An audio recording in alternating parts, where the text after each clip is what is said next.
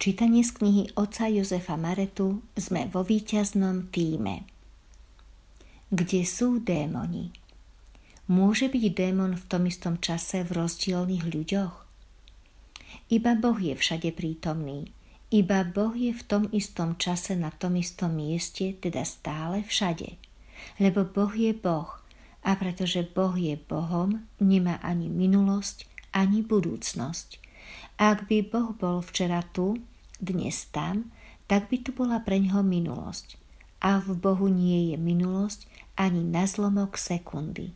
Boh je všade v tom istom čase. Ale diabol je stvorenie a tým, že je stvorením, nemôže byť všade prítomný. Nemôže byť v tom istom čase na tom istom mieste na viacerých miestach.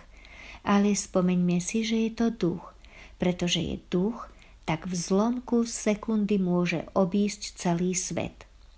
Pretože je to duch, môže mať činnosť, môže konať v rozličných osobách takmer v tom istom čase.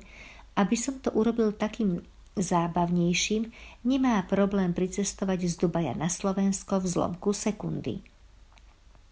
Teda nemá problém v zlomku sekundy prejsť a konať v osobe v Dubaji a potom zase na Slovensku ale nie je všade prítomný. A pretože nie je všade, stále je možné, že nevie, že sa mu stratí to, čo si človek v tej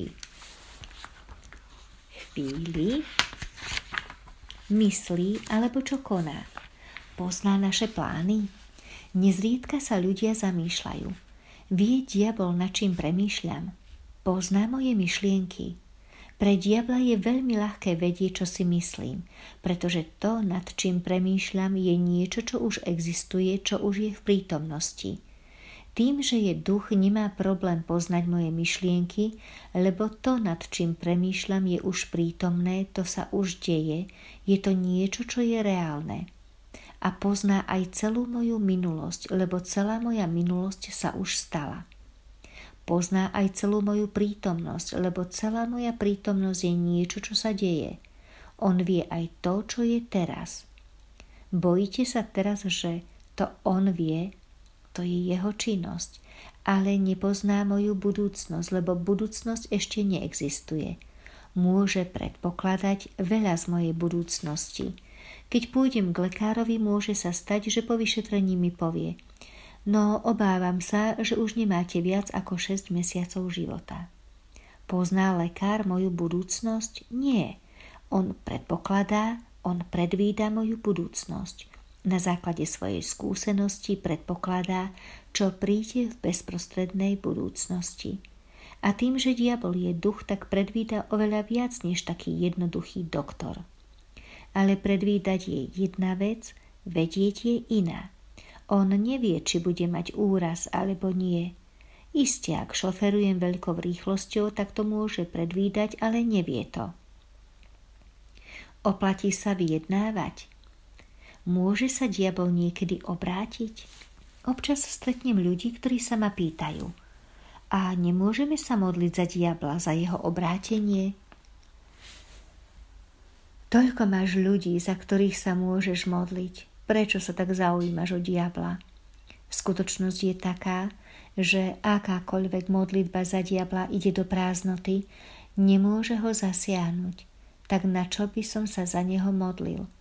Môže sa teda diabol niekedy obrátiť? V skutočnosti nie. Nie preto, že by mu Boh nechcel odpustiť, ale preto, že diablová pícha je taká veľká, že v skutočnosti nechce, neakceptuje žiadne odpustenie.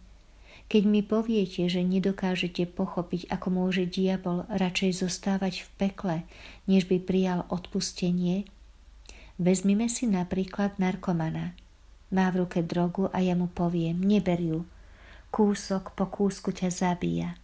On to vie, aj tak si ju vezme Koľkokrát tí, ktorí fajčia, si kúpia škatulku cigariet a dole je napísané Fajčenie zabíja.